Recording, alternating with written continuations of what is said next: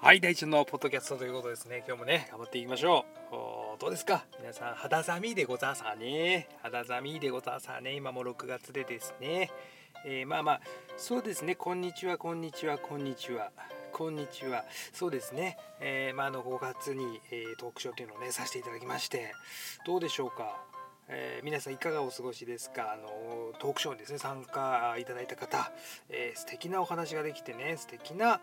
お話ができてですね2回言いましたけれども素敵なお話ができてですね、まあ、あの本当にですねやっぱあのいろいろ人生っていうのは分からないものでですねあのね、えー、まあ、7年前ぐらいと比べるとどうですか？あの私自身もですね結構変わりまして、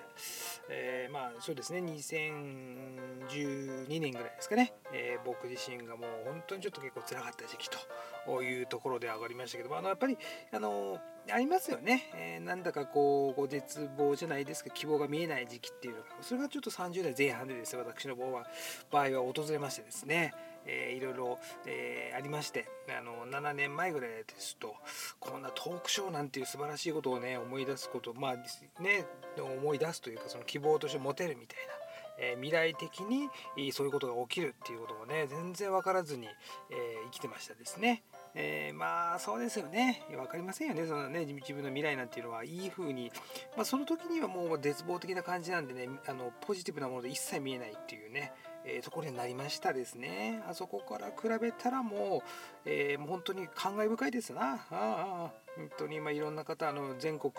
えー、津々浦々から来ていただいたり、まあえー、お話をしたりですねさせていただくっていうのはもう本当にこれは、えー、幸せなことだな。これは本当にそうだ。うん。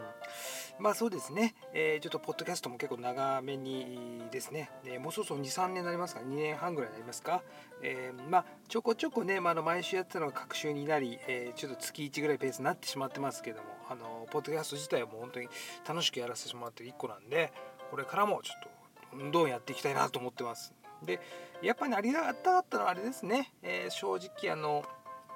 やっぱりこう参加してくださった方もそうですしもうあのねまあえみちゃんもねあのやっぱりトークうめえでござーさね。本当にごはまあご飯じゃねえわ。えー、ね、えー、お話が上手で私のあの思ってることをね代弁して言っていただけるという。えー、素敵なお話でございましたね。ほぼ、あの、ポッドキャストの方が喋ってんじゃないかなっていうぐらいに、えー、まあでもそうでもないですね。自分の言いたいことは結構言いましたですし、えー、こうお話をさせていただくっていう所存でございまして、こちらとちょっとずつね、え少しこう、息抜き程度な感じで私がこう、愛の手を入れるみたいな感じで、ちょっと成立した部分がありまして、えー、本当に素晴らしいですね。えー、人生っていうのはやっぱ本当にわからないもんであのやっぱりねポジティブな方に変わることも多いですね、えー、本当誰かの出会いだったりとかあとはこうしたいなっていう思いだったりとか、まあ、あの思いをね、えー、まあこうしたいないつかはこうしたいなっていう思いが、えー、花開いてってえー、何かがこう生まれるって結構ありますからね、えー、でも自分が思ってない世界にを体験するっていうのもありますんでね、えー、自分自身の気持ちにも真摯に向き合ってやっていきたいなっていう所存ですね。えー、まあそうですよね。エンパスと目打ってあの HSP と目打ってるっていう感じはありますけど本当にそうなのかって言われたらまあちょっと分かりませんでしたね本当に。まあそれは多分そうだと自分ではね自己、えー、認識はしてるつもりであるし、えー、自分自身でもそう思っている次第でございますけれどもおそうなりますわね。そうですね、えー、あとまああの僕自身もねまさかこういうなんかあのスピリチュアルなお話というかスピリチュアルな今思えばですね、えー、世界というところが、まあ、すごく興味はね昔からあったんですけれどもまさかこういったね、えー、そういった能力的なものがあるっていう風なところを自分で言っていいもんかどうかみたいなねそんな他の素晴らしい能力者の方々に比べたらもうこんなこんなみたいなものありましたしそもそもそんな能力なんかないと思ってましたからね、えー、それをちょっとこう何でしょうか、えー、なりわいじゃないですけども仕事として、えー、させていただいたりとか、えお話をさせていただくっていうこと自体がもうこれね、え光栄でござんさね。うんほんとそう。皆さんどうですか？荒いね、え質問が荒いというふうなご指摘を受けましたけれども。まあそうですよね、えー、皆さん自身も私自身もそうですし本当にあのこれからね、ドカンと行こうというところでございますわね。まあ、あの皆さんありますよね直感とか感覚っていうのはちょっとトークショーの方でもお話したんですけどね直感感覚っていうのはまあまあ研ぎ澄まされて、まあ、あの使えば使うほどですね能力っていうのは結構磨かれていきまして、えー、それがですね第六感とかを一部取得して、えー、それを使ってですね、えー、なんかこう予感するとか未来の予感とかっていうのもねあの使えたりする部分もありますわね。でまあ、それは正しいかどうかっていうのもあの精度はっていうのはあるんですけどもやっていくうちに、えー、まあえー、細かいところで言うと何ですかね、えー、何でしょうね、えついこの間ですかね、えまあこれこれこう来そうな気がするなみたいなのをこうネガティブな部分でもいいですしポジティブな部分でもいいですし今これ今日なんかあの人から電話来そうな気がするなとかでもいいですね、えー、それで本当にこうなる場合もありますしこの電話はきっとあの人の電話だみたいなのもそれでも一つの能力だったりしますよね、えー、なり方が違うとか、まあ、あとは何でしょうね。夢とか見て、まあ、一つのなんかフラッシュバックじゃないですかあの一つの夜寝てる夢を見てですねなんかその夢を紐解いていってなんかいいことが起こりそうな気がするとかなんかこう悪夢があるなみたいなちょっとこれからちょっと気をつけようとか、まあ、そういったところもあります。それがまあ100%合ってるかっていうのはまた別の話でですねそれをちょっと意識して少しこう、えー、その未来への情報として、えーこうどういうふうに解釈するか。そのね、えー、手続きを踏んでいただくことで、え、結構あの能力的なものとか、え、直感感覚っていうのを見ながらでいきましてですね、えかなり、え面白いことになるかなっていうところありますよね。本当はあの別にみんなに備わってる能力っていうのがありますよ。直感っていうのも感覚的なものっていうのはね、え本当にでも自分自身はそう思いますけどね、えまあもちろん思い込みだったりっていうのもねネガティブな思い込みで、えそういうのがあるっていうのもあると思うんですけどもそれもね徐々に使っていくとこれはいい方ではこれは微妙だなとか不満ねそういうのもちょっと細かく分かっていくところは、まあ、精度上がるっていうのはあの使っていくことにあの本当にそうですからね。えー、本当にそうですね。やっぱり直感感覚っていうのはやっぱり一つのテーマとして喋りたいなっていうのもありますんでね、えー、ちょっとこう近いうちですねなんかをちょっと作ってですね、えー、皆さんの人生でですねこうなんかこう道しるべじゃないですけどもな道しるべっていうのがなんかこう自分自身がこのちょっと、えこれを絶対にこう押さえておいてほしいなっていうものを作りたいなって思ってますんでね、え近いうちちょっとあのなんかしたいなと思いますんでね、もしよければちょっと聞いていただいて、えー、ですね、えー、いただければなっていうとこですね。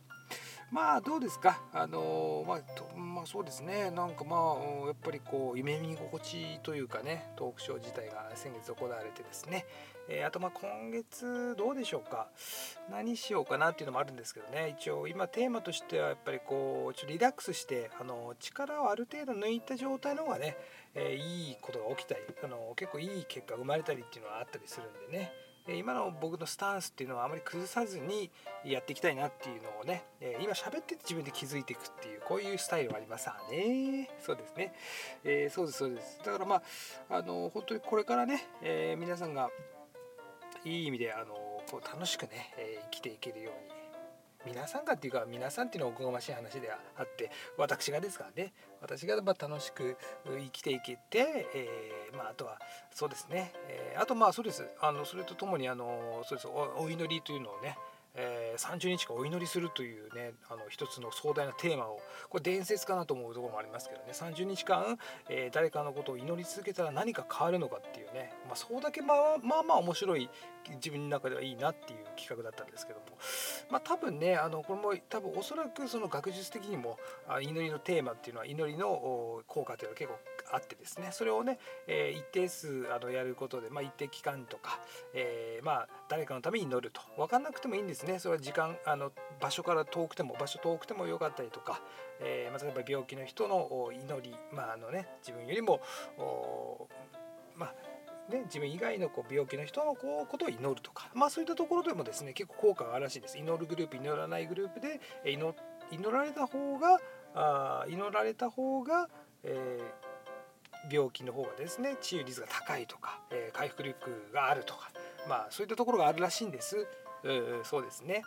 で僕は本当にやっぱりそれはありますわね、えー、僕自身もやっぱりこう祈るっていうことはやっぱり祈られ続けるっていうのもちょっと今まであの自分自身もね祈るだけまあ、1日祈るっていうねお話もさせていただくこともあるんですけど1、ね、ただ1回ぐらい祈るとかっていうのではなくて30日間継続して祈り続ける。そしてそれがね、え、明確な祈りじゃなくてこう総合的な祈りですね、えー、まあどういうんでしょうかね。あのその人全般の、えーえー、何でしょうね。祝福というかこう金色のオーラというかエネルギーがわーっとやってくるみたいな。すごくポジティブなわーっていうエネルギーやってくるみたいな幸運のこうなんかこう塊みたいなわーってそういうようなイメージをね、えー、しながらですね日々ちょっと今やってるんですわね。でまあちょっとあるのはね祈りの方法っていうのもちょっといろいろありましてこれがただ祈りの方法っていうとやっぱりスピリチュアルなあの世界のこね、えー、まあいろいろね素晴らしい経緯の方がいらっしゃいますけれどもそこのところではなくて自分自身の感覚だけでやってますよね。えー、ですんでこれじゃやってますけれどもねどうなんでしょうね。だからまあそうですそういうことですね、えー、それをちょっと今30日間させていただいているところでありますんで是非えー、まあ、あと2名ですね。2名様あのありますんでこれ祈られ続ける。結構ね自分の中でも結構自信はあるんです。これは何かが起きる自信がある、えー、それをちょっと祈られてる方が祈る祈ってる僕自身なのか分かんないですけども。ただまあ今ここ祈ってまあ祈りのですね、えー、ことをですね祈る自体祈る活動自体をやってですねまあ朝朝9時から10時ぐらいまでやってるんですけども、えー、まあそこの間で1日1回祈ると。まあそれそれ以外でもですね何回か1日でも思いついたら、えーと、この機会があったらですねそれ祈るっていうことをやってみていますっていうのこれ必ず何かしらの何かが生まれるっていう予感はあるんですね。これね。先ほどのちょっとあの直感という話はありませんけれども、えー、何かが生まれるっていうのがちょっとありますんでね。ちょっとねこれは本当に、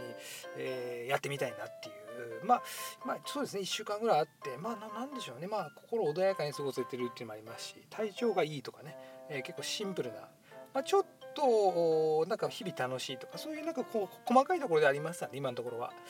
大きな違い。まあ若干まあなんだろうな。お金が入ってくるとか若干あったのかなっていうのもありますね。あと何でしょう。まあ仕事的にもまあ、まあ、悪くない感じの仕事の流れとかも来てるかなっていう気がしますね。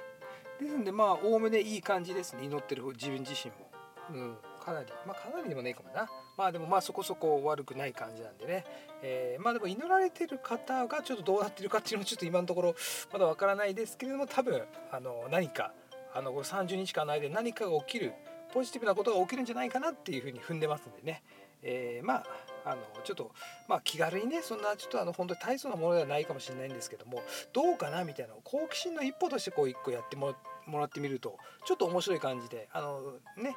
頼むでしかしみたいなねちょっと重めのやつやなしに楽しい感じのやつが来てくれると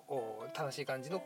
方がですね興味ある方がふわっとやってくるみたいな感じでちょっとピクニック行く感覚でねご参加いただいて、えー、ですねありますんであと2名様いますんでね、えー、ホームページ上であのね告知しますんであホームページ？いやブログですね。ブログ上で告知しますんで是非ちょっとこれみんな聞いてくださいね本当にね。聞いてください。聞いてください。どういうこと？そうね、えー、まあそういうことですわね、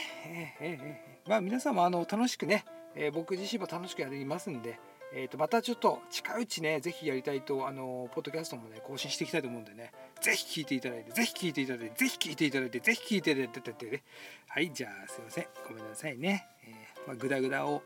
モットーとしてやっていきましょう。じゃあまたどうもありがとうございます。